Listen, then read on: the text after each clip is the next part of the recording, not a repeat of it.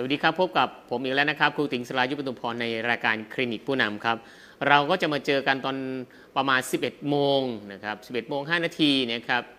แล้วก็ในวันอะไรบ้างก็จะมีวันจันทร์ วันพุธแล้วก็วันเสาร์ส่วนวันนี้เนี่ยเป็นวันพุธนะครับ วันพุธที่หลาย ๆ คนก็มีความสดใส หลาย ๆ คนก็มีความดีใจนะครับ หลาย ๆ คนรอให้ถึงวันนี้ นะครับทั้งอาทิตย์ เพราะว่าเป็นวันที่รายได้ที่จะออกมานะครับเป็นความวันที่มีคอมมิชชั่นออกมา จริง ๆ แล้วก็บอกว่าคอมมิชชั่นเนี่ยครับเวลามันออกมานี่ครับจะมากหรือน้อย มันก็คือผลงานที่เกิดขึ้นของตัวเราเองนะครับเพราะว่าเวลาเราทำธุรกิจเครือข่ายเนี่ยวันที่คอมมิชชั่นออกนี่ครับก็จะเป็นวันที่หลาย ๆ คนนะมีความหวังหลาย ๆ คนก็จะมีค่ากับข้าวนะครับหลาย ๆ คนก็จะมีค่าขนมให้ลูก ๆ หลาย ๆ คนก็จะมีค่าผ่อนบ้าน หลาย ๆ คนก็จะมีค่าผ่อนรถนะครับ หลาย ๆ คนก็จะมีเงินที่จะโอนเข้าไปเก็บในบัญชีธนาคารนะครับ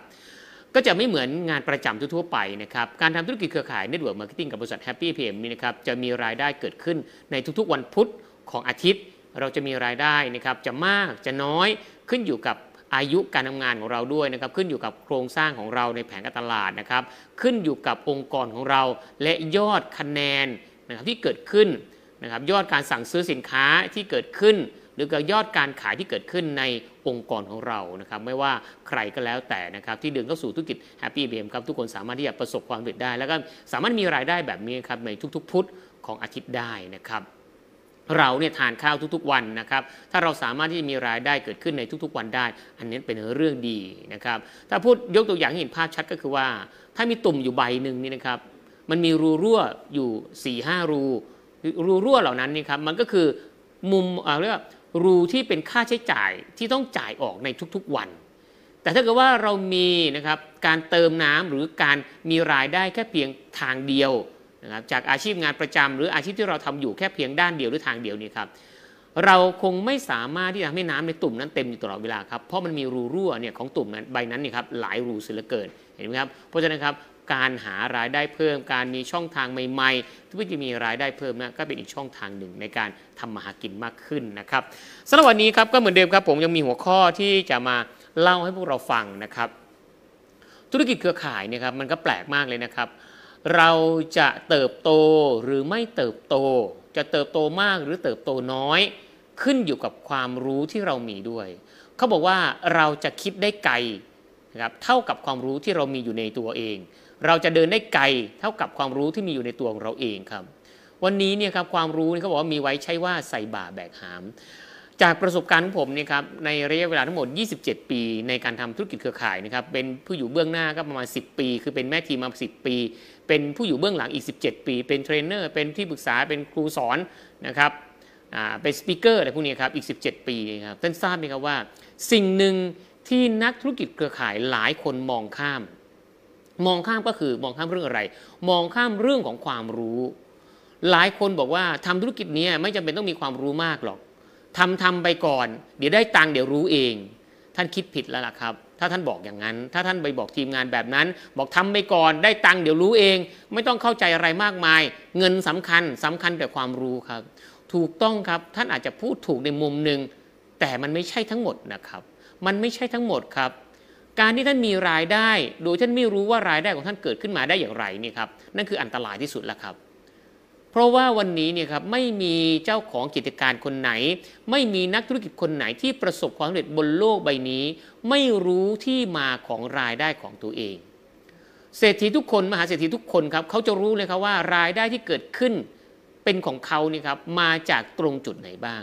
แน่นอนครับ วันนี้เนี่ยเราทำธุรกิจเครือข่าย เราต้องรู้นะครับว่ารายได้ที่เกิดขึ้นเนี่ยมาจากส่วนไหนของแผนการตลาด มันคือความรู้ครับ และความรู้มันไม่ใช่แค่เรื่องของรายได้อย่างเดียวสิครับ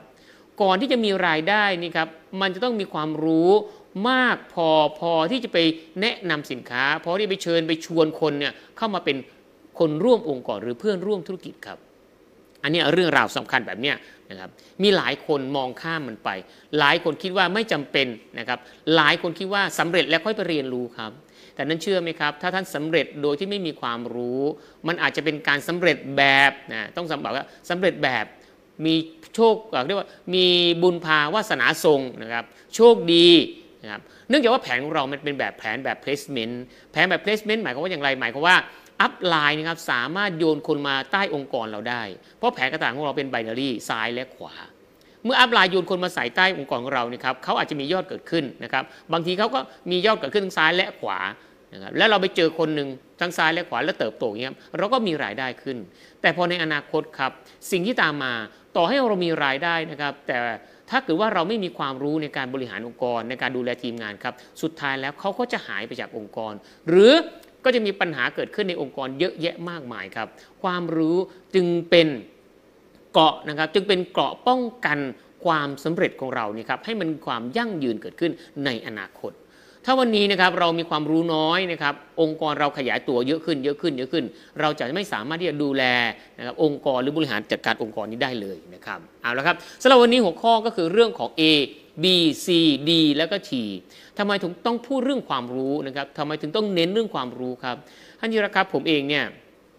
การทำธุรกิจขายในช่วงต้นๆเนี่ยครับเราไม่มีคนคอยที่จะมาเล่าเรื่องราวแบบนี้ให้เราฟัง เราไม่มีเครื่องมือสื่อสารแบบนี้ครับเราต้องไปนั่งเรียนนั่งประชุมใครมีความรู้ดีๆ ที่เขาบรรยายที่ไหนนี่ครับเราต้องยอมนั่งรถเมย์นะต้องยอมเดินทางไปนั่งฟังเขาในห้องประชุม ทุกๆ ครั้งทุก ๆ รอบที่เขาพูดที่เขาบรรยาย มันสำคัญมากเลยนะครับ เราจะให้ความสำคัญกับการมีความรู้เพื่อจะเอาความรู้เหล่านั้นเนี่ยครับไปทำมาหากินในวิชาชีพของเราเห็นไหมครับ ก็เลยต้องเน้นเรื่องความรู้ครับ เพราะฉะนั้นความรู้มีไว้ใช้ว่าใส่บาแบกหาม ท่านไม่ต้องคิดมากนะครับว่าเมื่อมีความรู้แล้วท่านจะไม่ได้ใช้พอถึงวันหนึ่งครับท่านจะได้ใช้มันอย่างแน่นอนนะครับเอาละครับ A B C D T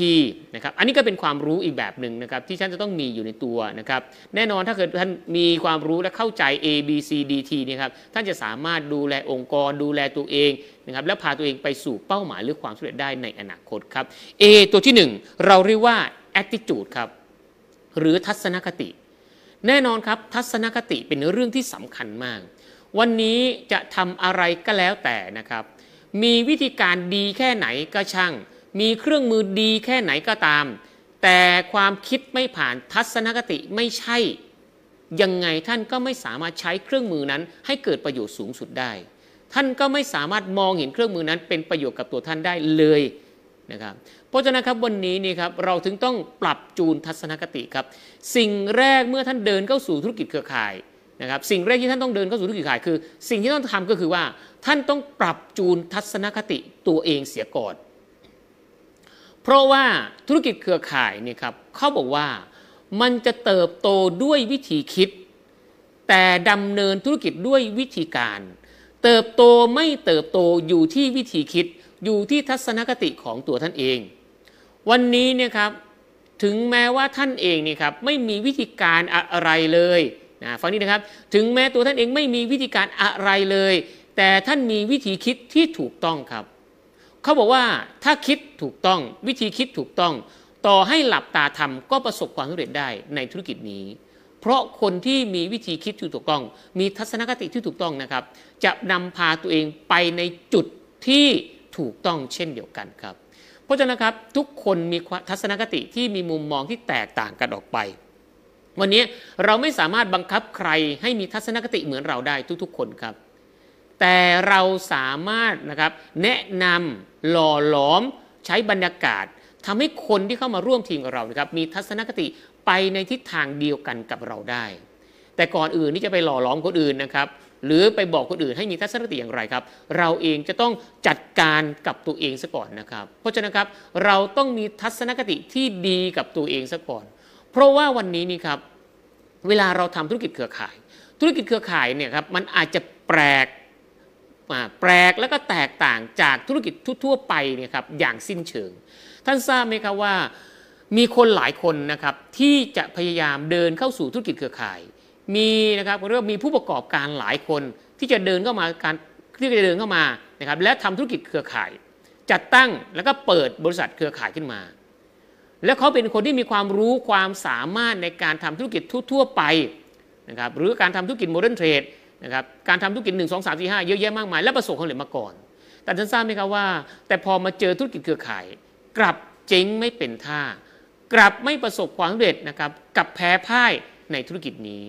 ถามว่าธุรกิจนี้เป็นธุรกิจปราบเซียนใช่ไหมใช่ครับ ธุรกิจนี้ต้องว่าเป็นธุรกิจปราบเซียนสำหรับผู้ประกอบการที่ไม่มีความเข้าใจธุรกิจเครือข่าย เหมือนกันครับ ถ้าเราเป็นนักธุรกิจเครือข่าย หรือเป็นนักธุรกิจอิสระ ต่อให้เรามีความรู้ความสามารถเก่งในเรื่องอะไรก็แล้ว แต่ประสงค์ในเรื่องอะไรก็แล้วแต่ครับ ในหน้าที่การงานอะไรก็แล้วแต่ครับ แต่เมื่อเดินเข้าสู่ธุรกิจเครือข่ายครับ เราต้องมาปรับจูนทัศนคติใหม่หมดเลยครับ มันต้องเริ่มต้นใหม่หมดเลยครับ เพราะธุรกิจเครือข่ายครับ จะสอนให้เราคิดนะจะสอนให้เราคิดเขาเรียกว่าคิดแบบไหนครับ คิดนอกกรอบ ไม่ได้คิดในกรอบนะครับ คิดนอกกรอบ ปกติสมมุติว่าเราเป็นคนทำงานประจำอยู่นี่ครับคนทำงานประจำเนี่ยเขาบอกต้องคิดอยู่ในกรอบ ห้ามคิดนอกกรอบ เพราะการคิดนอกกรอบนี่ครับมันเหมือนกับว่า เดินเร็วก็หาว่าล้ำหน้า เดินช้าก็หาว่าอืดอาด คือเราเนี่ยครับต้องเดินอยู่ข้างหลังหัวหน้า เราต้องเดินอยู่ข้างหลังเจ้านายตลอดเวลา ต่อให้มีความเก่งความรู้ความสามารถมากขนาดไหนก็ช่าง เราจะล้ำหน้าไม่ได้ เดินช้าก็ถูกด่าว่าเดินช้า เดินล้ำหน้านะครับ เดินไปก่อนก็ถือว่าบอกว่าล้ำหน้า เพราะฉะนั้นครับอันนั้นคืองานประจำนะครับหรืออาชีพที่เราเคยสัมผัสมา แต่ในธุรกิจเครือข่ายไม่ใช่ครับ เมื่อเราเดินเข้าสู่ธุรกิจเครือข่ายครับ เราจะต้องพาตัวเองนี่ครับเดินไปข้างหน้าอย่างต่อเนื่อง เราต้องสามารถพัฒนาตัวเองได้ในทุกๆวันนะครับและถ้าเกิดว่าเราเองเนี่ยครับมีคนในองค์กรที่เก่งกว่าเรา เราต้องยกนิ้วให้เขาส่งเสริมเขา ยกย่องเขานะครับและสนับสนุนเขาให้เขาประสบความสำเร็จ ให้เขามีความรู้ความสามารถและเก่งมากกว่าเรา ถ้าเขาเป็นคนในองค์กรของเรา เห็นไหมครับ ทัศนคติมุมมองมันจะสวนทางกันแล้วนะต่อให้มีเก่งขนาดไหนครับ นั่นแหละครับยิ่งดี เราต้องหาคนเก่งเนี่ยเข้ามาอยู่ในองค์กรของเรา ให้เยอะที่สุดเท่าที่จะเป็นไปได้ อันนี้คือการปรับจูนทัศนคติของเรานะครับ หากเราเป็นคนที่เคยอยู่ในงานประจำมาก่อน เคยเป็นหัวหน้ามาก่อนนะครับเคยเป็นตำแหน่งอะไรก็แล้วแต่ในงานประจำมาก่อนนี่ครับและเรามีลูกน้อง ลูกน้องส่วนมากจะต้องอยู่ภายใต้สายงานบังคับบัญชาของเรา อยู่ใต้อำนาจของเราครับ แต่ในธุรกิจเครือข่ายครับเราไม่สามารถทำแบบนั้นได้เราทำงานประจำเราอาจจะสามารถสั่งคนนั้นสั่งคนนี้ได้ แต่ในธุรกิจเครือข่ายเราไม่สามารถสั่งใครได้ เพราะธุรกิจนี้ไม่มีเจ้านาย ไม่มีลูกน้อง ไม่มีสายงานบังคับบัญชา มีแต่สายใยสายสัมพันธ์ เท่านั้นในการทำธุรกิจนี้ ทุกคนคือเพื่อนร่วมงาน นี่คือการปรับจูน mindset ของเรา คือปรับจูนทัศนคติของเรา ให้มีทัศนคติไปในทางที่ถูกต้องหรือทางที่เป็นแนวทางในการเจริญเติบโตของธุรกิจเครือข่าย เมื่อเรารู้แล้วครับว่าทุกคนคือเพื่อนร่วมงานนี่นะครับ เราไม่สามารถบังคับให้ใครทำอะไรได้ เราไม่สามารถยัดเยียดให้ใครเนี่ยครับชอบอะไรได้ เขาอยากเป็นแบบไหน เขาอยากทำแบบไหน ให้เขาทำครับ ถ้าเขาทำแล้วเขาเติบโตเราต้องส่งเสริมเขา แต่เราเองนี่ครับก่อนที่จะไปบอกให้เขาทำอย่างนั้น แนะนำให้เขาทำอย่างนี้ครับ ตัวเราต้องลงมือทำก่อนครับ อันนี้คือทัศนคติหรือมุมมองนะครับที่เราต้องปรับจูนเมื่อเราเดินเข้าสู่ธุรกิจ network marketing หรือธุรกิจเครือข่ายครับ และนอกจากนั้นยังไม่พอนะครับ เราเองนี่ครับยังต้องปรับจูนทัศนคติ ให้รู้ว่าอาชีพของเราณปัจจุบันนี้ครับมันเป็นอาชีพที่ต้องอาศัยระยะเวลาในช่วงหนึ่งเท่านั้นคำว่าในช่วงหนึ่งหมายความว่าอย่างไรครับ หมายความว่า วันนี้นะครับเราอาจจะไม่ต้องทำงานตลอดจนอายุของเรา สมมุติว่าเราเนี่ยนะครับทำงานนะครับทั้งหมดเนี่ยครับสมมติว่าเริ่มทำงานตอนอายุ 20 ปี ถ้าเราทำงานประจำทั่วๆไปต้องทำงานถึงอายุ 60 ปีแล้วเกษียณอายุงาน อาจจะประสบความสำเร็จในหน้าที่การงาน หรือไม่ประสบความสำเร็จในหน้าที่การงาน อาจจะมีเงินมีทองมากน้อยขนาดไหน ก็ขึ้นอยู่กับหน้าที่การงานตำแหน่งและรายได้ที่เป็นค่าจ้างที่เขาจ้างในงานประจำครับแต่ในธุรกิจเครือข่ายนะครับไม่ได้บอกว่าท่านต้องงานทำงานนะครับประมาณ 60 ปี 40 ปี 30 ปีครับ แต่ธุรกิจเครือข่ายใช้ระยะเวลาในการที่จะประสบความสำเร็จนะครับและการเกิดการเปลี่ยนแปลงชีวิตความเป็นอยู่เนี่ยครับใช้เวลาประมาณ 3 ปีถึง 5 ปี หรือนานที่สุดนี่ครับไม่เกิน 10 ปี ท่านก็สามารถเปลี่ยนแปลงคุณภาพชีวิตได้ แต่ในลักษณะการทำงานนะครับ3ปี 5 ปีหรือ 10 ปีนี่ครับท่านทราบไหมครับว่า ถ้าสมมุติว่าคนคนหนึ่งจะต้องประสบความสำเร็จในชีวิตเนี่ยครับใช้ระยะเวลาประมาณ 40 ปี ยกตัวอย่างนะครับ ถ้าเราต้องใช้ระยะเวลาประมาณ 40 ปี เพื่อประสบความสำเร็จในชีวิตครับ แต่เรามาทำธุรกิจขาย เราใช้ระยะเวลาประมาณ 5 ปี นั่นแสดงว่าเราต้องทุ่มเทความรู้ความสามารถใน 40 ปีนะครับ ใน 40 ปีเนี่ยมาย่นย่อเหลือแค่เพียง 5 ปี เพราะฉะนั้นครับการทำงานความทุ่มเท การลงทุนเรื่องของเวลา เรื่องการเรียนรู้ทักษะนะครับการทำงานต่างๆ นานาครับ ท่านต้องลงมือทำมากเป็นพิเศษ ท่านไม่สามารถทำงานไปเรื่อยๆ เหมือนทำงานประจำต้องใช้เวลาประมาณ 40 ปี ไม่ใช่ครับ แต่ท่านอยากเกษียณตัวเองเร็ว ถ้าปกตินี่ครับอายุ 60 ปีเกษียณแล้วใช้เวลา 40 ปีใช่ไหมครับถ้าท่านอยากเกษียณเร็วภายใน 5 ปี ท่านต้องทุ่มเท เอาระยะเวลาเอาความรู้ความสามารถทั้งหมดนะครับในการทำงาน 40 ปี มาทำใน 5 ปี ท่านลองนึกภาพตามผมสิครับว่า ท่านเองจะต้องใช้พลังงานมากน้อยขนาดไหน ท่านเองจะต้องใช้ความรู้ความสามารถมากน้อยขนาดไหนท่านต้องฝึกฝนตัวเองมากน้อยขนาดไหนครับ เพราะเราย่นระยะเวลามันเหมือนชิ้นงานชิ้นหนึ่งนี่ครับเราอาจจะต้องทำถึง 40 ปี แต่เราย่นมาทำแค่เหลือ 5 ปีเนี่ยครับคิดดูสิครับว่าท่านต้องใช้เวลาในการทำงาน หรือลงทุนลงแรงเนี่ยมากขนาดไหนในวันหนึ่งหนึ่งครับ นี่คือการปรับมุมมองหรือปรับจุดทัศนคติ หรือแอตติจูดของเราครับ ให้มีมุมมองหรือให้เห็นมุมมองที่ชัดเจนมากขึ้นครับ วันนี้หลายคนบอกว่าการทำธุรกิจเครือข่ายมันยากนะครับมีหลายคนบอกว่ามันยาก ถ้าบอกบอกมันยากนะครับ ท่านไปดูงานประจำที่ท่านทำอยู่ ผมมีลูกศิษย์ผมอยู่คนหนึ่งต้องบอกว่าเป็นลูกศิษย์ผมนะครับ เพราะว่าผมยกครูให้นี่ครับ คือเขาบอกว่าทำธุรกิจ Happy MPM เนี่ยมันยากมาก มันยากมากนะครับ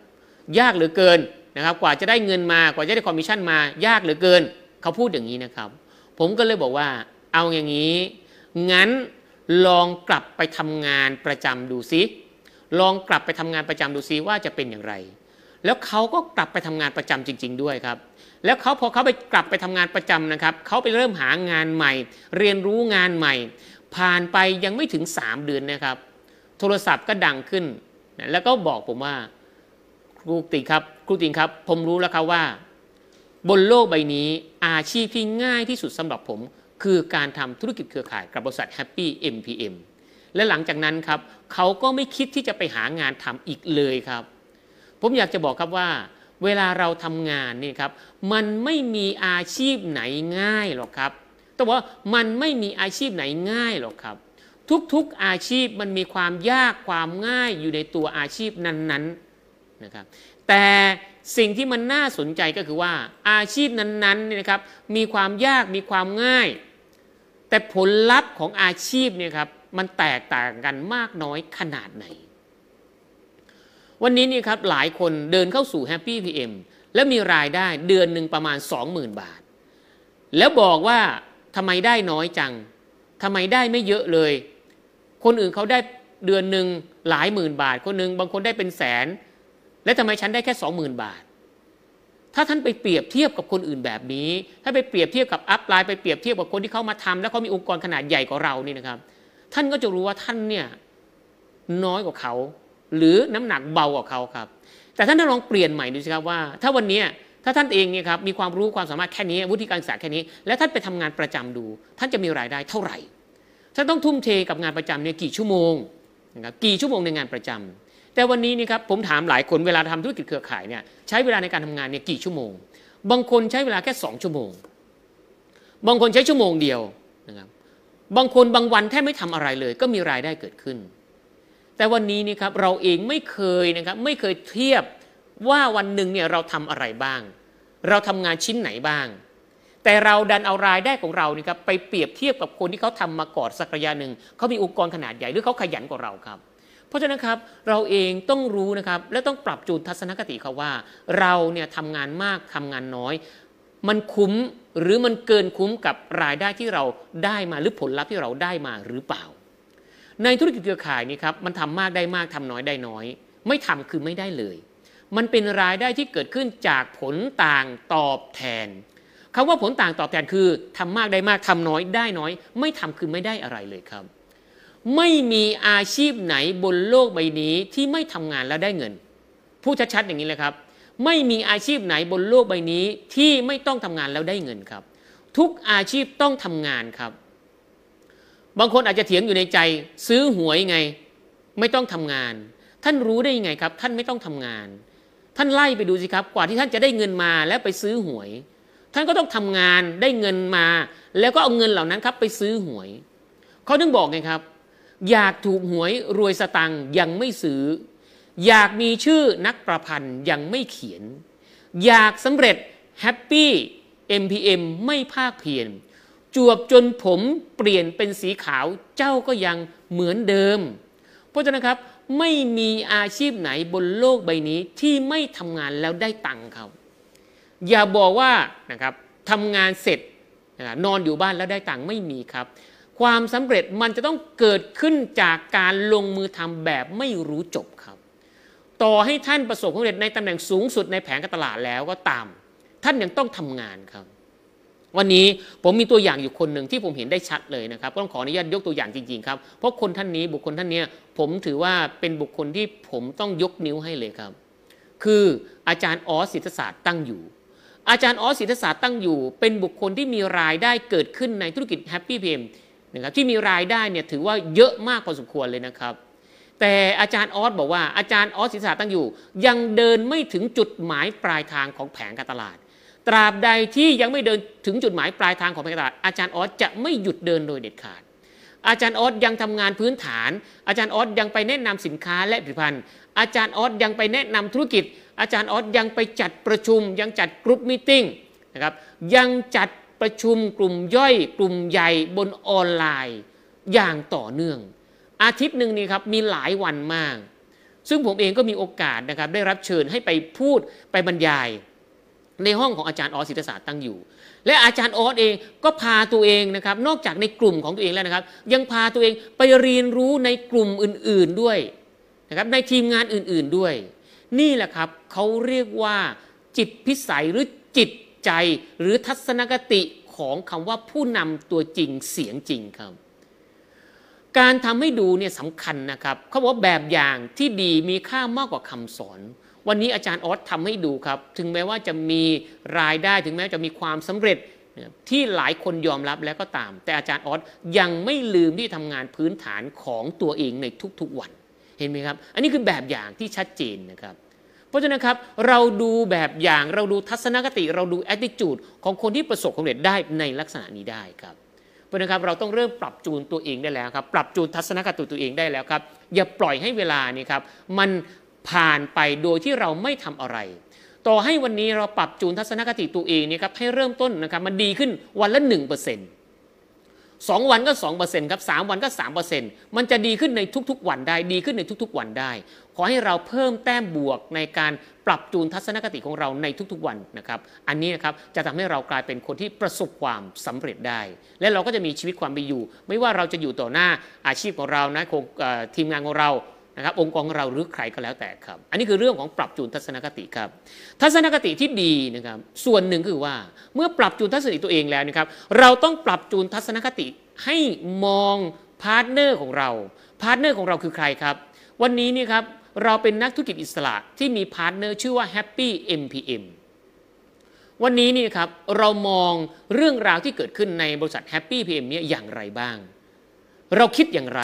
เมื่อมีโปรโมชั่นออกมา เราคิดอย่างไรเมื่อมีกิจกรรมออกมา เราคิดอย่างไรเมื่อมีเรื่องราวเกิดขึ้นใน Happy MPM ครับถ้าเราเป็น partner กับ Happy MPM เราต้องตัดทัศนคติลบหรือ attitude ลบออกให้หมดครับ เราต้องคิดอยู่ในใจเสมอว่า วันนี้ไม่ว่าจะมีอะไรเกิดขึ้นใน Happy MPM ทุกสิ่งทุกอย่างล้วนแล้วแต่ดีคำว่าล้วนแล้วแต่ดีนี่ครับ เรามองในมุมที่ดีครับ ในโลกใบนี้ครับไม่มีบริษัทไหนสมบูรณ์แบบร้อยเปอร์เซ็นต์ไม่มีครับ คนที่สมบูรณ์แบบร้อยเปอร์เซ็นต์ในโลกนี้ไม่มีครับ คนทุกคนมีจุดเด่น คนทุกคนมีจุดด้อย คนทุกคนมีจุดดี คนทุกคนมีจุดเสีย ทุกๆ บริษัทนะครับมีหมดครับ แต่มันอยู่ที่เราครับว่าจะมองจุดดีจุดเด่น ข้อดีหรือข้อด้อย เหมือนกันครับ วันนี้นี่ครับบางทีเราเดินเข้ามาสู่ธุรกิจเครือข่าย กับบริษัท Happy MPM นี่ครับรถมันติด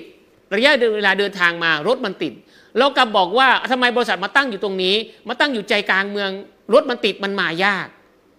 อันนี้เรียกว่าทัศนคติลบครับ จริง ๆ แล้วมันคือสิ่งแวดล้อม มันไม่ได้เกี่ยวข้องกับบริษัท แต่คนที่เป็นทัศนคติบวกก็จะบอกว่ารถติดน่ะดีแล้วนะครับ เราจะได้ปลอดภัยรถมันวิ่งช้า เมื่อเราปลอดภัยเราจะได้เดินมาเเดินทางมาทำงานกับ Happy MPM เนี่ยได้อย่างสะดวกเราจะได้ไม่เกิดอุบัติเหตุ นี่คือทัศนคติที่ดีครับ เพราะฉะนั้นครับไม่ว่าจะอะไรจะเกิดขึ้นนะครับที่เกี่ยวข้องกับบริษัท Happy MPM ที่เราทำงานอยู่ที่เราเป็น partner อยู่ครับ ทุกสิ่งทุกอย่างล้วนแล้วแต่ดี เพราะทุกสิ่งทุกอย่างที่เกิดขึ้นเนี่ยครับเนื่องจากว่านะครับเนื่องจากว่าทางบริษัทเองเนี่ยครับได้คิดไตรตรอง คัดกรองเสร็จสับเรียบร้อยแล้วครับ ถึงออกมาเป็นแนวนโยบาย วันนี้มุมมองของผู้ประกอบการกับมุมมองของนักธุรกิจอิสระ บางทีนะครับบางทีต้องบอกว่าอย่างนี้ครับบางทีเราก็มองสวนทางกัน ผู้ประกอบการเนี่ยครับท่านอย่าลืมว่าบริษัทเองเนี่ยครับลงทุนเนี่ยครับหลายพันล้านบาทต้องว่าลงทุนหลายพันล้านบาทแล้วนะครับเพราะว่าเติบโตขึ้นเรื่อยๆนี่ครับเพราะนั้นโอกาส นะครับโอกาสที่ต้องมีการเพิ่มนโยบายมีครับการแก้ปัญหาการหาทางออก 1 2 3 4 5 ต้องมีอยู่อย่างต่อเนื่องครับให้สอดคล้องตามสถานการณ์นะครับสถานการณ์โลกนะครับสถานการณ์ประเทศนะครับสถานการณ์บ้านเมือง ในทุกวิกฤตทุกสมัย ต้องมีการปรับเปลี่ยนให้เกิดความว่าอยู่รอดอยู่ได้และเติบโตครับ อันนี้คือมุมมองของทางบริษัท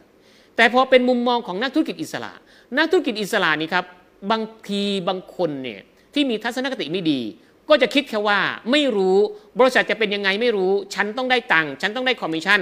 เมื่อฉันมี PV เกิดขึ้น ฉันต้องได้คอมมิชชั่นอะไรที่ไม่ดีฉันจะบ่นฉันจะด่าฉันจะว่า อันนี้คือมุมมองหรือทัศนคติลบเกี่ยวกับบริษัท เพราะฉะนั้นครับเมื่อเราเป็น partner กัน เมื่อเราเป็นคู่ค้ากันนะครับระหว่างนักธุรกิจอิสระกับบริษัท Happy MPM เราต้องส่งเสริมซึ่งกันและกัน วันนี้บริษัทออกอะไรออกมาครับ ถ้าเราทำตามได้เราลุยเต็มที่ครับ บอกเสมอว่านะครับแล้วก็สื่อสารลงไปเสมอว่า ทุกอย่างล้วนแล้วแต่ดีดีมาก เยี่ยมมาก เจ๋งมากนะครับเราต้องพูดอย่างนี้ครับ เราต้องสื่อสารแบบนี้อย่างต่อเนื่องเห็นไหมครับ อันนี้คือทัศนคติที่มีต่อบริษัทนะครับ ช้านิดช้าหน่อย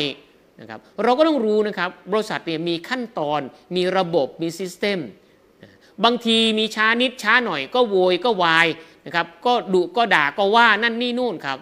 น้องๆพนักงงานนะครับทางบริษัทนี่ครับฝึกฝนขึ้นมาเพื่อให้บริการพวกเราทุกๆ คนที่เป็นนักธุรกิจอิสระครับถ้อยทีถ้อยอาศัยซึ่งกันและกัน น้องๆพนักงานทุกคนนี่ครับอย่าลืมนะครับบางคนนี่ครับเขาเองเนี่ยมีความรู้เขาเรียนจบมาเขามาให้บริการเรา นั่นแสดงว่าเขา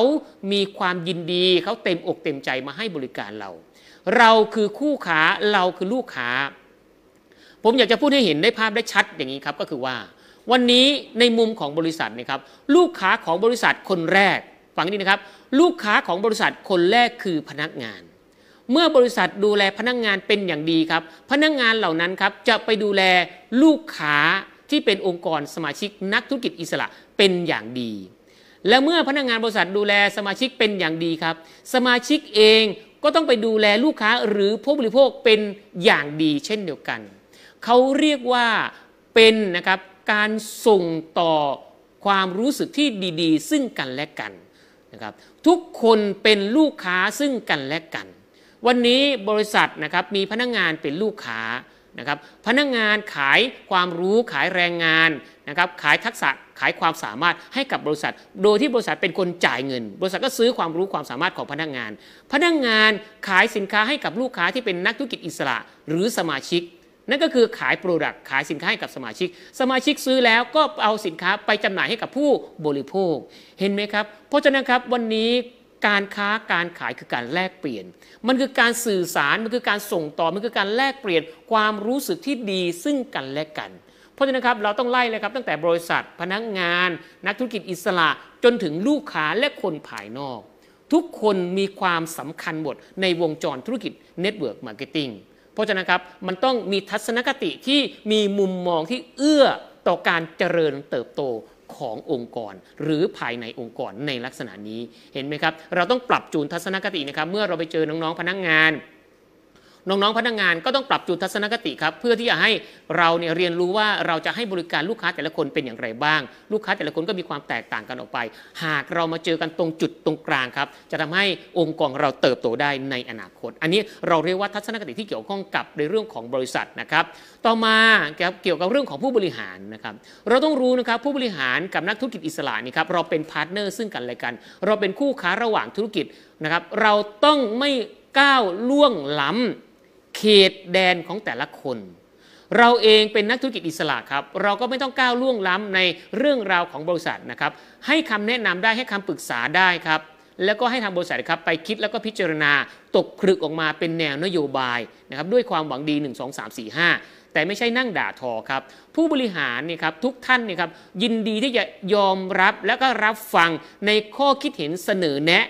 พื่อเอาไปพัฒนาองค์กรพัฒนาบริษัท ให้เจริญเติบโตและมีความมั่นคงแข็งแรงด้วยกันทุกๆ คน เพราะฉะนั้นครับทุกๆ คนมีสิทธิ์ที่จะแนะนำทุกคนมีสิทธิ์ที่จะให้คำปรึกษานะครับเพิ่มเติมในส่วนที่มันยังไม่เจริญเติบโตได้ทุกๆ คนครับเพราะฉะนั้นครับเราให้คำปรึกษาได้ซึ่งกันและกันนะครับ ต่อมาในเรื่องของ Product ในเรื่องของสินค้าฮันยิราครับเมื่อเราเป็นนักธุรกิจอิสระเนี่ยครับท่านลองนึกภาพตามผม มีหลายคนนะครับผมขอยกยกอย่างนี้ครับ มีหลายคนนะครับบอกว่าสินค้าที่ชื่อว่าโพลิตินเนี่ยครับราคาแพง 1,000 บาทสมมติว่า 1,000 บาท เราบอกว่าราคาแพง แต่ท่านทราบไหมครับ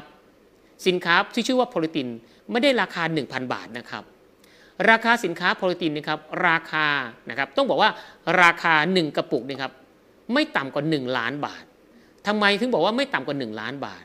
ท่านทราบไหมครับว่า การที่เราไปสั่งสินค้าจากโรงงานผู้ผลิตนี่นะครับ เราไม่สามารถสั่งแค่เพียงกระปุกเดียวได้ เราไม่สามารถสั่งแค่เพียงกระปุกเดียวได้ครับ โรงงานก็จะบอกว่า ต่อให้สั่งกระปุกเดียว หรือนะหรือ1นึ่งแสนกระปุก คุณก็ต้องจ่าย 1 ล้านบาทเท่ากัน จะซื้อกระปุกเดียวก็ต้องจ่าย 1 ล้านบาท จะซื้อ1นึ่งแสนกระปุกก็จ่าย 1 ล้านบาท นั่นหมายความว่าอย่างไรครับ นั่นหมายความว่าสินค้า1ชิ้นเนี่ยครับขั้นตอนการผลิตกระบวนการการผลิตนี่ครับเขาต้องขึ้นโมลขึ้นสายงานการผลิตนะครับเขามีต้นทุน 1 2 3 4 5 ไม่ว่าจะผลิตแค่กระปุกเดียว หรือกระปุกผลิต 1 0 0 0 0แสนกระปุกครับต้องมีต้นทุนเหมือนกันหรือเท่ากันทั้งหมดเลยครับเพราะฉะนั้นครับสินค้า 1 ชิ้นหรือ 1 กระปุกนี่ครับที่ท่านซื้อไป 1,000 บาทนี่ครับ เวลาบริษัทไปซื้อหรือเวลาบริษัทไปสั่งสินค้าจากโรงงานผู้ผลิตเนี่ยครับบริษัทต้องจ่ายเงินนี่ครับไม่ต่ำกว่า 1 ล้านบาทในการสั่งซื้อสินค้าในแต่ละครั้ง นี่แหละครับเป็นที่มาของสินค้าและผลิตภัณฑ์ว่าสินค้าและผลิตภัณฑ์ไม่ได้มีราคาอย่างที่เราเห็นนะครับมันแพงกว่าที่เราคิด แต่ที่เราสามารถซื้อได้ในราคา 1,000 บาทซื้อหรือซื้อในราคาที่อยู่ข้างกล่องหรือราคาสมาชิกนั้นนะครับ มันเป็นราคาที่ถูกเฉลี่ย นะครับจากการสั่งจากโรงงานเรียบร้อยแล้ว แต่มูลค่าของราคามันแพงมากครับเพราะฉะนั้นครับเราต้องทำความเข้าใจและปรับจูนทัศนคติในตรงนี้ด้วยนะครับและอีกเรื่องหนึ่งก็คือว่าเวลาเราสั่งซื้อสินค้าจากทางบริษัทครับ เวลาเราพูดเนี่ยครับเวลาเราสื่อสาร เราต้องสื่อสารไปที่โภชนาการ สื่อสารไปที่ประโยชน์คุณสมบัติของสินค้าครับ หากเราสื่อสารเรื่องของราคา มันจะดูแพงทันที แต่หากเราสื่อสารไปเรื่องของคุณประโยชน์ คุณภาพของสินค้า มาตรฐานการผลิตแล้วก็เราจะรู้เลยครับว่า ราคาจะถูกมองข้ามไปทันที ถ้าเราสื่อสารไปที่โภชนาการถ้าเป็นอาหารเสริม ถ้าเป็นสื่อสารเกี่ยวกับสินค้าทั่วไป ก็สื่อสารไปที่ประโยชน์นะครับประหยัดปลอดภัยประกันความพอใจนะครับ อันเนี้ยเราสื่อสารเป็นลักษณะนี้ครับ เรื่องของราคาสินค้าจะตกไปทันที ไม่ใช่ประเด็นทันทีครับ อันนี้เรื่องของทัศนคติที่เกี่ยวข้องกับเรื่องของ Product และก็เรื่องของสินค้านะครับ และต่อมาครับเมื่อเรานะครับมีทัศนคติที่ปรับจูนเรื่องของ upline เรื่องของไอ้เรื่องของบริษัทเรื่องของผู้บริหารเรื่องของสินค้าเรียบร้อยแล้วนะครับ เรายังต้องปรับทัศนคติให้มีมุมมองที่เกี่ยวข้องกับ upline ของเรานี่ครับอย่างชัดเจน แน่นอนครับไม่มีเขาไม่มีเราในวันนี้ ถ้าวันนี้ upline ของเราครับเขาไม่มาแนะนำเราจะไม่มีการทำธุรกิจกับ Happy MPM ในวันนี้ครับ มีหลายคนไม่ค่อยสื่อสารกันกับ upline ไม่ค่อยสื่อสารกัน ไม่พูดกันพอไม่สื่อสารกันไม่พูดกันครับ มันคิดได้ต่างๆ นานาครับ ท่านลองสิครับ วันนี้นะครับหลังจากที่ฟังผมจะไลฟ์สดเนี่ยครับท่านลองโทรไปหา upline ท่านดูสิครับว่า upline ของท่านนี่ครับสบายดีไหมทานข้าวหรือยัง วันนี้ นะวันนี้นี่ครับใส่แมสไหมดูแลสุขภาพนะ คิดถึงนะ รักนะ จุบจุบจุบุจุบุอะไรก็ได้นะครับสื่อสารไปหน่อยสิครับ เขาจะรู้สึกว่าเรากับเขาเนี่ยยังสื่อสารกันอยู่ ยังคิดถึงกันอยู่นะครับยังมีสายสัมพันธ์ยังไม่ติปฏิสัมพันธ์กันอยู่ในลักษณะนี้ครับ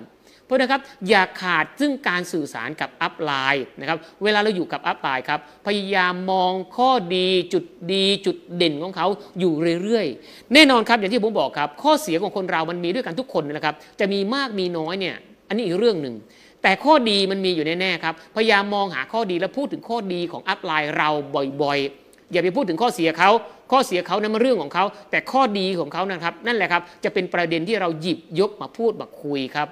upline ของเรามีข้อดีอะไร พูดถึงเขานะครับ ถ้ามันลดการนินทาไม่ได้จริง ๆ ถ้ามันลดการนินทาอัพไลน์ไม่ได้จริงๆนะเพราะ upline เพราะ downline ส่วนมากก็ชอบนินทา upline อยู่แล้ว ถ้ามันลดการนินทาไม่ได้จริง ๆ ครับ ก็ให้เปลี่ยนจากนินทาดำให้เป็นนินทาขาว นินทาดำก็คือพูดถึงเรื่องไม่ดีของเขา พูดถึงเรื่องไม่ดีของ upline ให้เปลี่ยนมาเป็นนินทาขาวคือ พูดเรื่องดีๆ ของ upline ของเราครับ ถ้าเราสร้างวัฒนธรรมองค์กรแบบนี้ เรามีทัศนคติแบบนี้ครับ upline กับเราจะมีความสุขอยู่ด้วยกันนะครับ และต่อมาทัศนคติที่เกี่ยวข้องกับ downline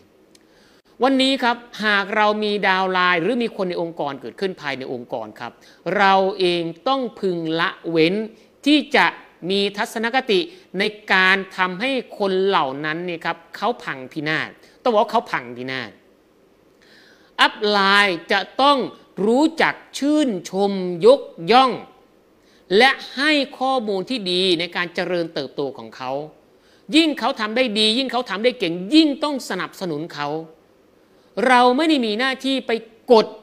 นะไปดันเขาไปกดดันเขาไปบีบบังคับเขานะครับ ปากห่วงใยใจห่วงยอด โทรมาเหมือนจะ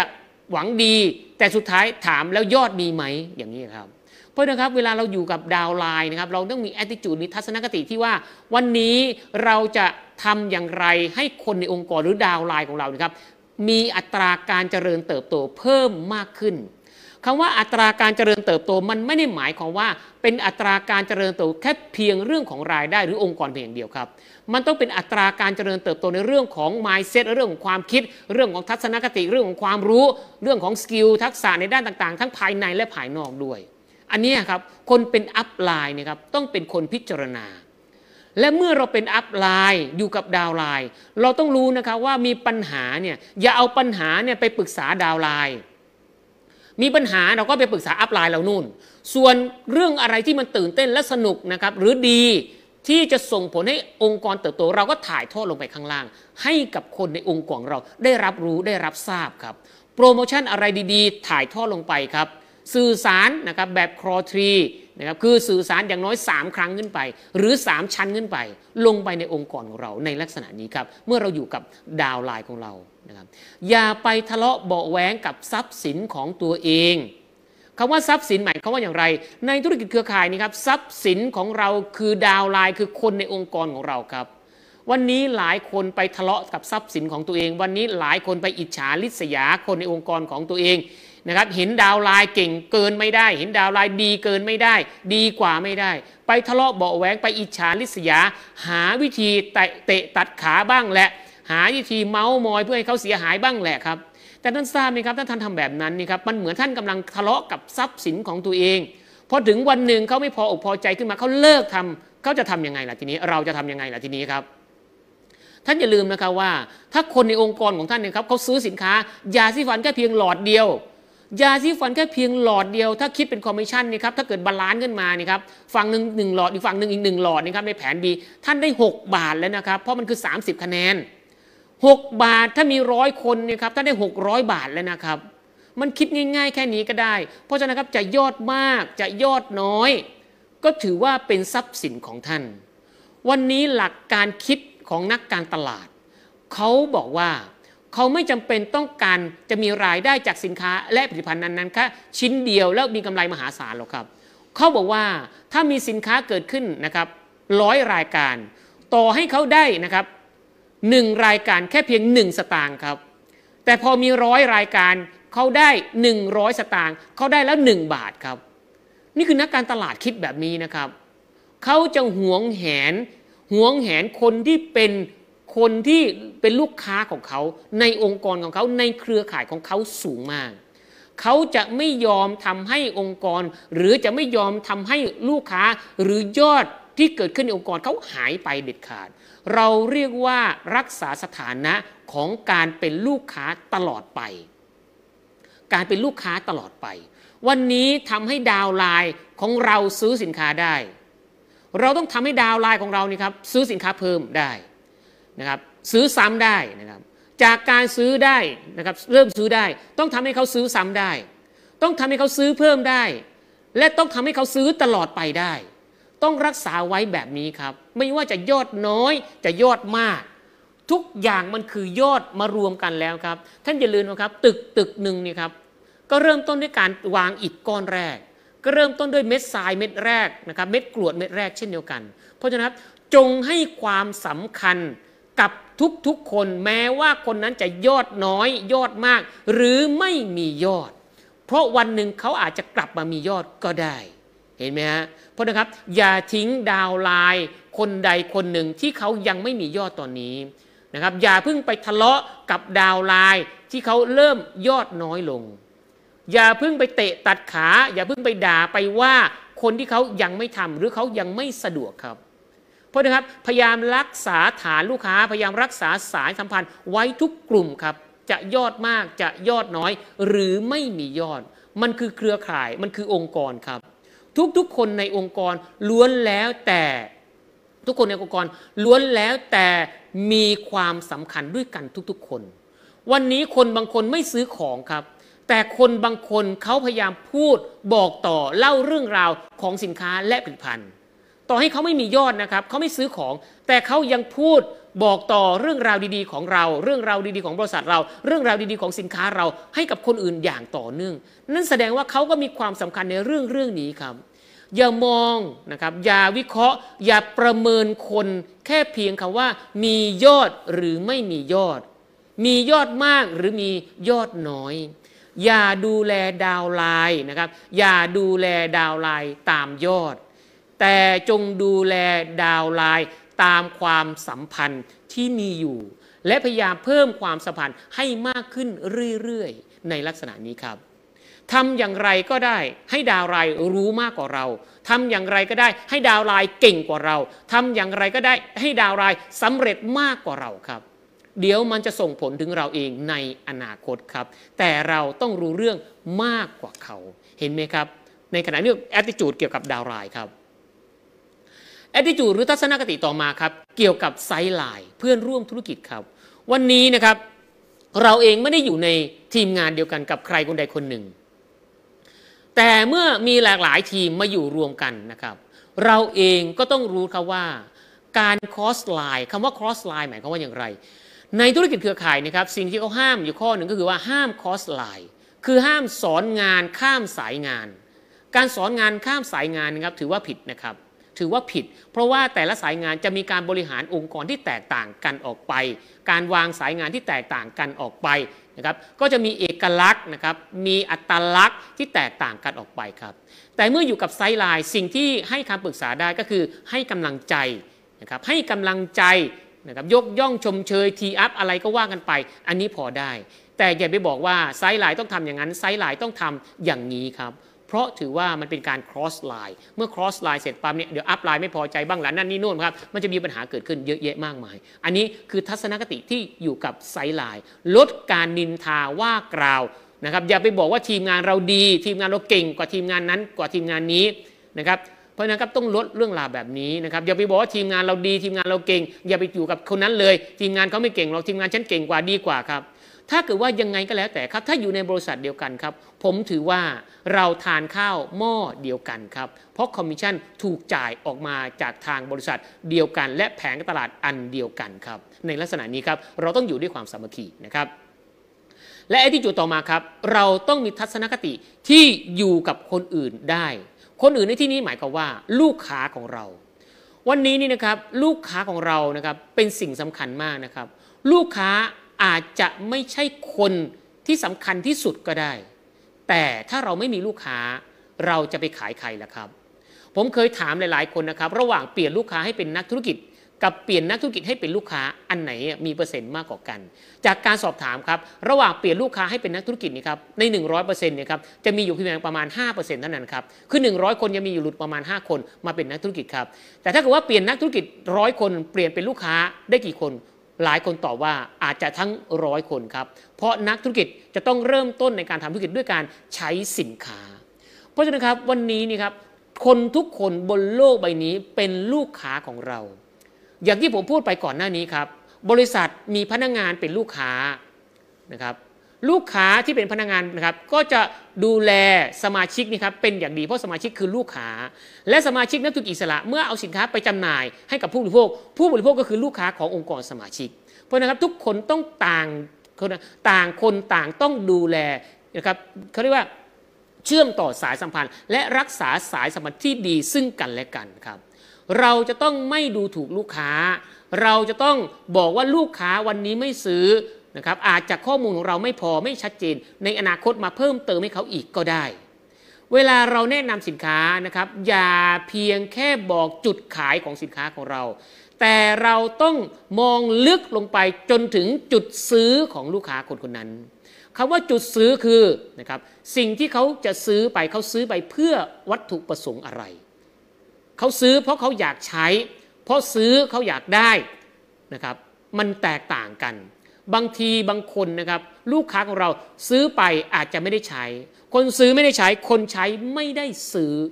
มันมีความแตกต่างกันนะครับ เพราะฉะนั้นครับต้องคิดแล้วก็พิจารณา อย่าพูดแค่จุดขายครับ แต่จงพูดจุดซื้อของลูกค้าของเราด้วย และเราต้องให้เกียรติลูกค้านะครับทั้งที่ซื้อกับเราและยังไม่ซื้อกับเรา และทั้งคาดว่าจะเป็นลูกค้าในอนาคตด้วย อย่าทำลายสายสัมพันธ์คำว่าลูกค้า นะครับอย่าทำลายสายสัมพันธ์ของเขาก้าการแลกเปลี่ยนซึ่งกันและกัน วันนี้สินค้าของเราก็มีคุณภาพ เงินของเขาก็มีมูลค่า วันนี้หากต้องการสินค้าที่มีคุณค่านะครับแลกเปลี่ยนกับเงินที่มีมูลค่า มันจะต้องมีคุณค่าและมูลค่าที่เท่าเทียมกัน ถึงจะเกิดการแลกเปลี่ยนกันได้ เห็นไหมครับ อันนี้คือมุมมองหรือทัศนคติที่มีเกี่ยวข้องกับลูกค้า แล้วก็ต่อมาครับทัศนคติที่เกี่ยวข้องกับคนทั่วไปครับ ผมเห็นหลายคนนะครับชอบนะครับชอบเอาอาชีพของธุรกิจเครือข่ายนะครับเคยถามหลายคนเหมือนกันว่าอาชีพธุรกิจเครือข่ายเป็นอาชีพที่ดีที่สุดในโลกใช่ไหม หลายคนบอกว่าใช่นะครับอาชีพธุรกิจเครือข่ายเป็นอาชีพที่ดีกว่าอาชีพอื่นๆใช่ไหมหลายคนตอบว่าใช่ แต่จริง ๆ แล้วในคำตอบคือไม่ใช่เลยครับ อาชีพของเราธุรกิจเครือข่าย ไม่ใช่อาชีพที่ดีที่สุดในโลก และไม่ใช่อาชีพที่ดีกว่าอาชีพอื่น ทุกๆอาชีพที่เป็นสัมมาอาชีพนะครับ ทุกๆอาชีพล้วนแล้วแต่ดี ล้วนแล้วแต่มีข้อดีในอาชีพนั้นๆ ถ้าเป็นอาชีพสุจริตนะครับ นิยามความสำเร็จของแต่ละอาชีพแตกต่างกันออกไป นิยามความสำเร็จของอาชีพครูบนดอย ผมยกตัวอย่างก็ได้ครับ ให้เห็นภาพชัดเจน นิยามความสำเร็จของอาชีพผม นิยามความสำเร็จของอาชีพผมไม่ใช่การมีรายได้นะครับเป็นล้านเป็นแสน เหมือนแม่ทีมเหมือนนักธุรกิจครับ แต่นิยามความสำเร็จของผมก็คือว่า เมื่อผมสื่อสารไปแล้ว เมื่อผมพูดไปแล้ว คนที่ฟังผม คนที่ได้ความรู้จากผม เขาเอาไปต่อยอดและเขาประสบความสำเร็จ และเขาไปต่อได้ในงานที่ผมเล่าให้ฟัง ในวิชาชีพที่ผมเล่าให้ฟัง นั่นคือผลลัพธ์ของผม นั่นคือนิยามความสำเร็จของผม มันไม่ได้หมายความว่าผมได้เงินเยอะ อันนี้คือนิยามความสำเร็จของผม แต่นิยามความสำเร็จของทุก ๆทท่าน อาจจะเป็นอาชีพธุรกิจเครือข่าย อาจจะเป็นการสร้างองค์กร สร้างทีมให้ประสบความสำเร็จ หรือสร้างทีมให้มีรายได้ และตัวท่านก็มีรายได้ด้วย ในลักษณะนี้ก็ได้ เหมือนกันครับกับอาชีพอื่น เพราะฉะนั้นครับทุกๆอาชีพมีคุณค่าในตัวเอง เราอย่าเอาอาชีพของเรานี่ครับไปกดอัดทับถมอาชีพอื่น อย่าเอาดีใส่ตัวเอาชั่วใส่อาชีพอื่นครับเพราะว่าสังคมมันจะไม่น่าอยู่ทันที เราเองต้องเป็นคนที่เป็นคนดีทั้งในธุรกิจเครือข่าย และเป็นคนดีอยู่ในสังคมทั่วๆไปด้วยครับ เราต้องเป็นคนดีทั้งสองสังคมนะครับ ไม่ใช่เป็นคนดีเฉพาะในสังคมธุรกิจเครือข่ายครับ ท่านต้องเป็นคนดีนะครับกับคนรอบข้างด้วย มีทัศนคติกับคนที่เขายังไม่ทำมีทัศนคติที่เขาเห็นต่างนะครับว่าเขาเห็นต่างเขาอาจจะยังไม่เข้าใจเขาอาจจะยังไม่เห็นเหมือนเราไม่เป็นไรครับพอถึงวันหนึ่งเมื่อเขาเห็นเหมือนเรา เมื่อเขาเข้าใจ เขาจะกลับมาทำงานกับเราก็ได้ เพราะฉะนั้นครับทุกความสำเร็จนะครับ ทุกอาชีพมีนิยามความสำเร็จที่แตกต่างกันออกไปนะครับ อาชีพเราอาชีพเขาผลลัพธ์แตกต่างกัน เขาอาจจะเลือกผลลัพธ์แบบนั้นก็คือในอาชีพของเขา เราอาจจะเลือกผลลัพธ์แบบนี้ก็อยู่ในอาชีพของเรานะครับขอขอโทษครับนะในลักษณะนี้นะครับ อันนี้เราเรียกว่าทัศนคติหรือ attitude ครับเป็นเรื่องใหญ่และเป็นเรื่องสำคัญมากครับพูดเรื่องทัศนคติค่อนข้างยาวนะค่อนข้างเยอะ เพราะอะไรครับ เพราะว่าอย่างที่ผมบอกในช่วงแรกครับเขาบอกว่าธุรกิจเครือข่ายนี่ครับเติบโตด้วยทัศนคติคือเติบโตด้วยวิธีคิด แต่ดำเนินธุรกิจด้วยวิธีการ วิธีคิดจึงเป็นเรื่องใหญ่มาก จึงเป็นเรื่องสำคัญมากในการดำเนินธุรกิจนี้นะครับถ้าทัศนคติท่านเพี้ยนเมื่อไหร่นะครับทัศนคติท่านเป็นลบเมื่อไหร่ครับองค์กรของท่านจะพังทันทีธุรกิจของท่านจะพังทันทีนะครับทีนี้มาดูต่อในส่วนของตัวอักษรตัวที่ 2 คือตัว B นะครับตัวแรกคือตัว A คือ attitude นะครับตัว B คือความเชื่อ เขาบอกว่าปริมาณความเชื่อคือปริมาณความสำเร็จนะครับ เชื่อมากสำเร็จมากเชื่อน้อยสำเร็จน้อย ไม่เชื่อคือไม่สำเร็จเลย ความเชื่อเป็นสิ่งสำคัญนะครับ แต่เราต้องเป็นคนเชื่ออย่างมีเหตุมีผล ไม่เชื่อแบบงมงายนะครับไม่เชื่อแบบไสยศาสตร์นะครับอย่าเอาไสยศาสตร์นะครับความเชื่อแบบงมงายนะครับมาปลำปลากับการลงมือทำธุรกิจ ธุรกิจเครือข่ายนะครับมันเป็นเรื่องของวิทยาศาสตร์ ทำมากคือได้มากทำน้อยคือได้น้อยนะครับ โยนผลไม้ขึ้นบนฟ้าครับ ยังไงมันก็หล่นลงมาบนพื้นดินคว้างบอลเข้าผนัง ยิ่งคว้างแรงครับ มันก็จะยิ่งกระดอนกลับมาแรง มันคือเรื่องของวิทยาศาสตร์หมดเลยครับ เรื่องของแรงโน้มถ่วงครับ เรื่องของแรงกระท้อน สะท้อนหรือแรงกระดอนครับ มันเป็นเรื่องของวิทยาศาสตร์ทั้งหมดเลยครับเพราะฉะนั้นครับความเชื่อของเราต้องเกิดจากความเชื่อไม่ใช่นั่งบน่นนั่งพูดนะครับนั่งขอนะครับนั่งเขาเรียกว่า นั่งอธิษฐานไม่ใช่ครับ งานนี้ต้องลงมือทำครับ และเวลาเชื่อนี่ครับต้องดูจากผลลัพธ์ที่เกิดขึ้นจริง ๆ เราต้องดูสิครับว่า อยากรู้ว่าเราจะเป็นอย่างไรใน 3 ปี 5 ปีข้างหน้า ให้เราดูคนที่เขาทาก่อนเรา 3 ปี 5 ปีข้างหน้าเขามีผลลัพธ์แบบไหน ดูคนที่ทำนะครับ ไม่ใช่คนที่อยู่ บางคนที่อยู่ก็ไม่ได้ทำนะครับ อยู่กลายเป็นฟอสซิล แต่คนที่เขาลงมือทำอย่างต่อเนื่องครับ เขาจะมีผลลัพธ์ออกมาอย่างชัดเจน ให้เป็นแบบอย่างให้ตัวเราได้เห็น และเป็นความเชื่อให้เราได้เชื่อด้วยในลักษณะนี้ เห็นไหมครับ เพราะฉะนั้นครับ เราเชื่อเราต้องเชื่ออย่างมีเหตุมีผลนะครับ เชื่ออันดับแรกครับ เราต้องเชื่อมั่นในตัวเอง ความเชื่อมั่นในตัวเองนะครับ มันจะต้องไม่เลยเถิดไปถึงจนกลายเป็นความทะนงในตัวเอง ความทะนงในตัวเองกับความเชื่อมั่นในตัวเอง มันมีเขาเรียกมันมีความหมายที่แตกต่างกัน บางคนเนี่ยครับเชื่อมั่นในตัวเองจนเลยเถิด กลายเป็นความทะนงในตัวเอง กลายเป็นความมั่นใจในตัวเองจนเกิดความกลางนะครับ แล้วเอาความกลางความทะนงในตัวเองเหล่านี้ครับไปนะครับก็เรียกไปเหยียดหยามคนอื่น ไปทำร้ายคนอื่นครับ ความเชื่อมั่นในตัวเองนี่ครับหมายความว่าเราจะทำอะไรก็แล้วแต่ครับ เราต้องมั่นอกมั่นใจว่าเราสามารถทำเรื่องราวนั้นๆ ได้อย่างดีนะครับอย่างดีครับ แต่ไม่ใช่เอาไปอวดไปอ้างคนอื่นครับ อันนั้นเราเรียกว่าความทะนงตัวนะครับความโอ้อวดครับ อวดรู้นะครับอวดรวยอวดเก่ง เพราะฉะนั้นครับเราต้องลดละเลิกเรื่องราวแบบนี้นะครับสองครับความเชื่อมั่นในอาชีพ เราต้องเชื่อมั่นในอาชีพของเราครับว่าอาชีพของเราที่เราทำอยู่คือธุรกิจเครือข่ายกับบริษัทแฮปปี้เอพียนะครับสามารถพลิกฟื้นนะครับสามารถปรับเปลี่ยนหรือสามารถยกระดับมาตรฐานชีวิตความเป็นอยู่ของเราได้อย่างแน่นอน ไม่ว่าจะผ่านไป 5 ปี 10 ปีหรือ 20 ปี หรือจะต้องทำธุรกิจนี้หรือทำอาชีพนี้ทั้งชีวิต เราต้องมั่นใจครับว่าอาชีพนี้จะต้องเปลี่ยนชีวิตเรามาตรฐานชีวิตเรา คุณภาพชีวิตเราให้มันดีขึ้นได้ในอนาคตอย่างแน่นอน ถ้าเราเชื่อมั่นแบบนี้ครับ อาชีพเราจะส่งเสริมเราเองครับ อย่านะครับอย่าลดปริมาณความเชื่อมั่นลงแม้แต่นิดเดียว แต่จงนะครับแต่ว่าแต่จงพยายามเพิ่มความเชื่อมั่นอย่างต่อเนื่องนะครับเชื่อมั่นในระบบครับระบบที่ดีนะครับจะนำพาซึ่งความสำเร็จมาให้ วันนี้บริษัทมีระบบที่ดีออกมาให้พวกเรานะครับได้ใช้ระบบคือคารผ่อนแรงที่ทำให้เราทำงานได้ง่าย และประสบความสำเร็จได้ โดยที่เราออกแรงน้อย ชั่วโมงนี้ยุคนี้ไม่ใช่ชั่วโมง ไม่ใช่ยุคที่จะมาลองผิดลองถูกแล้วครับ ที่จะลองผิดลองถูกไม่ใช่ชั่วโมงนั้นแล้วครับ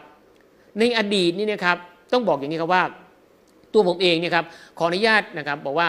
ผมเองมีประสบการณ์ในการลองผิดลองถูกในการทำธุรกิจเครือข่ายนี่ครับมามากมาเยอะมากครับ การลองผิดลองถูก ถามว่ามันได้ประสบการณ์ไหมมันได้ประสบการณ์นะครับ และมันสำคัญมากและมันมีค่ามาก แต่การลองผิดลองถูกนี่ครับท่านทราบไหมครับว่า บางทีท่านไปลองผิดลองถูกเองนะครับท่านเสียเวลาครับเขาบอกว่าคนสำเร็จนี่ครับเรียนรู้จากประสบการณ์ของคนอื่นนะครับอขอโทษทีครับ คนเก่งเรียนรู้จากประสบการณ์ของคนอื่น คนสำเร็จเรียนรู้จากประสบการณ์ของคนเก่ง และคนฉลาดครับจะเรียนรู้จากประสบการณ์ของคนอื่น เรียนรู้จากประสบการณ์ของคนเก่ง และเรียนรู้จากประสบการณ์ของคนสำเร็จอีกที วันนี้ท่านคงไม่ต้องไปเรียนรู้ผิดเรียนรู้ถูกด้วยตนเองครับ บริษัทจัดสรรระบบมาให้ท่านเรียบร้อยแล้วครับ วันนี้บริษัทเองเนี่ครับให้ผมมาเล่าเรื่องราวความนะครับเรื่องราวระบบเรื่องราวขั้นตอนกระบวนการ 1 2 3 4 5 ผมก็จะเล่าเฉพาะส่วนที่มันเป็นไปได้เท่านั้นไอ้ส่วนที่มันผิดผมก็จะไม่เล่าให้ฟัง ผมจะเล่าในส่วนที่มันถูกเท่านั้น เพื่อจะย่นระยะเวลาในการที่ทำให้ท่านเนี่ยประสบความสำเร็จเร็วขึ้น ทุกสิ่งทุกอย่างมันอยู่ในระบบหมดเลยครับ อย่างวันนี้นะครับเราเรียนรู้จากนะครับจากเพจ Happy MPM เนี่ยก็คือเรียนรู้จากระบบครับ ผมไม่สามารถเดินทางไปพบทุกๆทท่านใดในทุกๆที่ เพราะมีเรื่องของโรคระบาด แต่วันนี้เราอยู่คนละที่เราสามารถเรียนรู้ได้จากระบบครับ อันนี้คือซิสเต็มนะครับและเชื่อมั่นในแผงการตลาด ว่าแผงการตลาดของเรานี่ครับสำเร็จง่ายจ่ายจริงและยุติธรรม จ่ายทุกจุด จแล้วก็เข้าใจว่ารู้ว่าที่มาของรายได้เกิดขึ้นจากตรงไหนบ้างนะครับเชื่อมั่นในบริษัทนี้เราพูดไปแล้ว เชื่อมั่นในองค์กรนี่เราพูดไปแล้วครับเราต้องมีเชื่อมั่น เรามีความเชื่อมั่นในบริษัทเชื่อมั่นในองค์กร แล้วก็ต้องเชื่อแบบร้อยเปอร์เซนต์ด้วย เชื่อแบบไร้ความกังขา ถ้ามันท่านไม่เชื่อนะครับ ถ้าท่านไม่เชื่อ มันจะเหมือนกับว่าท่านขับรถเท้านี่เหยียบคันเร่ง แต่มือซ้ายเนี่ยครับดึงเบรกมืออยู่ตลอดเวลา นั่นแหละครับเบรกไม่พังเครื่องไม่พังนะครับ รถท่านก็พังไปเอง เพราะฉะนั้นครับถ้าเกิดความเชื่อต้องเชื่อแบบร้อยเปอร์เซ็นต์เชื่อแบบไร้ความกลังขาใด ๆนะครับ และอักษรตัวต่อมาครับคือตัว C คือพันธสัญญาครับแน่นอนครับว่าคำว่าพันธสัญญาความเอาจริงเอาจังนี่ครับเมื่อเราเป็นนักธุรกิจเนี่ยครับเมื่อเราเป็นอัพไลน์เมื่อเราเป็นแม่ทีมนะครับเมื่อเราเป็นผู้นำองค์กร เราต้องเป็นคนที่รักษาคำพูด พูดคำไหนแล้วต้องเป็นคำนั้นพูดคำไหนแล้วต้องเป็นคำนั้นครับ ไม่ใช่พูดพล่อยๆ อย่านะครับอย่าพูดโดยที่ตัวเองทำไม่ได้นะครับเมื่อพูดแล้วต้องรับผิดชอบ เมื่อตัดสินใจแล้วต้องรับผิดชอบในการพูดในการกระทำของเราครับ เราถึงเรียกว่าเป็นคนที่มุ่งมั่นและรักษาพันธสัญญากับคนในองค์กรของเรานะครับประกาศบนเป้าหมายประกาศบนเวทีว่าเป้าหมายของเราจะทำยังไงแบบไหนหนึ่งสองสามสี่ห้าเมื่อท่านประกาศไปแล้วเมื่อท่านไปพูด ท่านต้องรักษาคำพูดของตัวท่านเอง นะครับคนอื่นไม่รักษาไม่เป็นไรครับ แต่ตัวท่านเองเมื่อพูดไปแล้วครับ คนที่ได้ยินเสียงนะครับเมื่อท่านพูดบนเวที ท่านประกาศว่าจะมีชีวิตที่ดีขึ้น ท่านจะมีรายได้มากขึ้น จะพาครอบครัวไปสู่ความสำเร็จ 1 2 3 4 5ครับต่อให้คนในห้องนะครับที่ท่านประกาศนี่ครับเขาไม่ได้ยินอะไรเลยก็ช่าง แต่คนได้ยินเนี่ยครับคือตัวท่านเองท่านได้ยินทุกคำที่ท่านพูดครับ เพราะมันเกิดขึ้นจากสมองของท่าน เกิดขึ้นจากกระบวนการคิดของท่าน หูของท่านจะได้ยินหมดเลยครับ ต่อให้คนอื่นไม่ได้ยินครับ แต่ท่านได้ยิน ท่านต้องรักษาคำพูด รักษาพันธสัญญาของตัวเองแบบนี้อย่างมั่นอกมั่นใจและต่อเนื่องด้วยนะครับ ต่อมาเราต้องเป็นคนที่รักษาความเสมอต้นเสมอปลาย เอาจริงเอาจังอย่างต่อเนื่อง และไม่นะครับไม่ทำให้มันเลือนลางลง ความเอาจริงเอาจังสม่ำเสมออย่างต่อเนื่อง และต้องเพิ่มขึ้นเรื่อยๆครับ มันต้องเพิ่มขึ้นเรื่อย ๆ ไม่ใช่ลดลงนะครับ ยิ่งทำนานยิ่งต้องทำเยอะขึ้น ต้องทำเก่งขึ้นนะครับเขาบอกว่าอะไรยากๆทำมาก ๆ มันก็ง่าย วันนี้ไม่มีใครหรอกครับทำสิบครั้งแล้วไม่รู้อะไรเลยทำสิบครั้งแล้วยังไม่เป็นอะไรเลยเป็นไปไม่ได้ครับ เพราะมนุษย์หรือคนเนี่ยครับเป็นสัตว์ชนิดหนึ่งครับที่สามารถฝึกฝนให้ทำอะไรก็ได้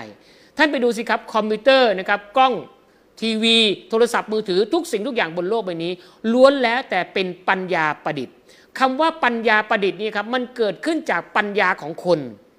คนเท่านั้นนะครับที่สามารถผลิตสิ่งเหล่านี้ที่เกิดขึ้นบนโลกใบนี้ได้ เพราะฉะนั้นครับคนสามารถทำอะไร และฝึกฝนให้ทำอะไรก็ได้นะครับ ถ้าเกิดว่าท่านเองนี่ครับมีความเชื่อมั่นนะครับมีพันธสัญญารักษาระดับให้มันพัฒนาขึ้นอย่างต่อเนื่องอย่างต่อเนื่องไปเรื่อยครับพอถึงวันหนึ่งครับท่านเองก็จะเป็นผู้เชี่ยวชาญนะครับอย่างที่ผมบอกครับว่า ทำบ่อยๆ จะกลายเป็นความเคยชิน จากความเคยชินจะกลายเป็นนิสัย จากนิสัยจะกลายเป็นสันดาน และจากสันดานจะกลายเป็นพรสวรรค์นะครับ และจากพรสวรรค์ครับจะกลายเป็นสัญชาตญาณนะครับ และตัวสุดท้ายครับอักษรภาษาอังกฤษตัวสุดท้ายคือ ตัวดีคือ do it now การลงมือทำการลงมือทำนี่ครับนอกจากการลงมือทำแล้ว ยังต้องมีการเรียนรู้คำว่าเรียนรู้คือการลงมือทำอย่างหนึ่ง วันนี้นะครับผมเห็นห้องไลน์นะครับห้องไลน์ในการจัดประชุมเนี่ยเยอะมาก ซึ่งผมเองก็มีโอกาสได้ไปบรรยายในห้องไลน์ต่างๆนี่ครับในทุกๆวัน แต่ทีนี้นะครับบางห้องไลน์เนี่ยมี 400 กว่าคน บางห้องไลน์มี 500 กว่าคน บางห้องไลน์มี 300 กว่าคน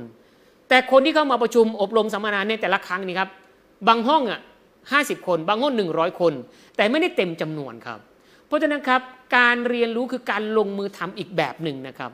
เราต้องตั้งเวลาครับว่าเรามีการเรียนรู้ในห้องไหนบ้าง เราจะต้องไม่พลาดแม้แต่การเรียนรู้ครับ เพราะทุกๆ ครั้งที่มีการเรียนรู้ เราจะได้ข้อมูลใหม่ ๆ เกิดขึ้น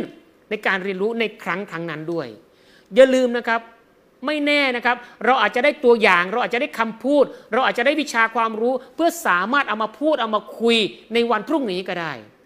เขาต้องบอกไงครับว่าการประชุมไหนสำคัญที่สุดนะครับคือการประชุมที่เราไม่ได้ป่า ไม่ได้มาหรือไม่ได้เข้าไปฟังนั่นแหละครับคือการประชุมที่น่าเสียดายที่สุดครับ เพื่อนะครับการเรียนรู้ก็คือการลงมือทำชนิดหนึ่งครับ การลงมือทำอย่างนี้ก็อย่างนี้ก็คือว่า การทำงานพื้นฐานอย่างต่อเนื่อง ต่อให้อยู่ตำแหน่งไหนก็แล้วแต่ครับ ยังไงก็ต้องทำงานพื้นฐานให้ครบ 7 ขั้นตอน 7 กระบวนการ อันนี้ขออนุญาตไปขยายความในวันถัดไปนะครับและต่อมาครับตัวทีคือตัวสุดท้ายครับ การถ่ายทอดและส่งต่อ ในการทำธุรกิจเครือข่ายนะครับเราไม่ถ่ายทอดเราไม่ส่งต่อทั้งเรื่องราวและความสำเร็จครับ เราจะไม่เติบโต ทักษะในการสายสื่อสาร ทักษะในการถ่ายทอดจึงเป็นหัวใจสำคัญอย่างหนึ่ง การพูดการถ่ายทอด การเล่าเรื่องราว การใช้ภาษา ภาษากาย ภาษาพูด วัจนภาษาอวัจนภาษา ท่านต้องเรียนรู้หมดเลยครับ เดี๋ยวในอนาคตนะครับถ้ามีโอกาส ผมก็จะเอาหัวข้อเรื่องการสื่อสาร การพูดไลฟ์สด การพูดต่อหน้ากล้องนี่ครับมาเล่ามาแบ่งปันให้อีกทีหนึ่งนะครับเพราะนะครับต้องหัดที่จะถ่ายทอดครับโปรโมชั่นนะครับเรื่องราวดีๆ มีนะครับต้องส่งมาเลยครับเหมือนท่านส่งดอกไม้วันจันทร์วันอังคารวันพุธนี่ครับ เปลี่ยนมาส่งโปรโมชั่นนะครับเปลี่ยนมาส่งข้อความดีๆนะครับจากอัพไลน์จากองค์กรจากทีมงานเหล่านี้บ้างนะครับคอทรีครับรับมาแล้วส่ง 3 ครั้ง รับมาแล้วส่ง 3 ชั้นในทุกๆ ครั้งนะครับสชั้นขึ้นไป 3 ครั้งขึ้นไปครับเอาละครับสำหรับวันนี้ผมก็ใช้เวลาทุกท่านมามากพอสมควรนะครับ ต้องบอกอย่างนี้ครับว่า ความรู้นะครับ เจ้าไม่เรียนยายเล่าเจ้าจะรู้ เจ้าไม่ดูยายเล่าเจ้าจะเห็น เจ้าไม่ทำยายเล่าเจ้าจะเป็นยามยากเข็นใครเล่าช่วยเจ้าเอ่ยครับสำหรับรายการคลินิกผู้นำนะครับสำหรับวันนี้ต้องลาไปก่อนนะครับ แต่ก่อนอื่นนี่ครับก่อนที่ผมจะจากไปนะครับวันนี้เวลา15นาฬิกา30 นาที เรามีนะครับโปรแกรมพิเศษของวันพุธ อย่าลืมนะครับ ใครนะครับยังไม่ได้เคยเข้ามาในเพจ Happy MPM ครับกดไลฟ์กดแชร์ แล้วก็กดกระดิ่ง เตือนไว้ด้วยครับว่าวันนี้ 15นาฬิกา30 นาที มีนะครับเซอร์ไพรส์พิเศษนะครับพุธสุดหรรษานะครับพุธสุดพิเศษหรืออะไรก็แล้วแต่ครับ อย่าลืมครับ ไปชวนเพื่อนนะครับ ไปเชิญใครก็แล้วเยอะแยะมากมาย เข้ามาในเพจ Happy MPM เรามีข่าวดีมาบอกครับ ตอน 15นาฬิกา30 นาทีสำหรับวันนี้ครูติ๋งสรายุปตุพรต้องลาไปก่อน ขอบคุณมากครับ แล้ววันเสาร์เราพบกันอีกที ขอบคุณมากครับ สวัสดีครับ สนับสนุนโดยผลิตภัณฑ์พอลิดิน ประสบการณ์สุขภาพดีของครอบครัว สนับสนุนโดย MX โปรตีน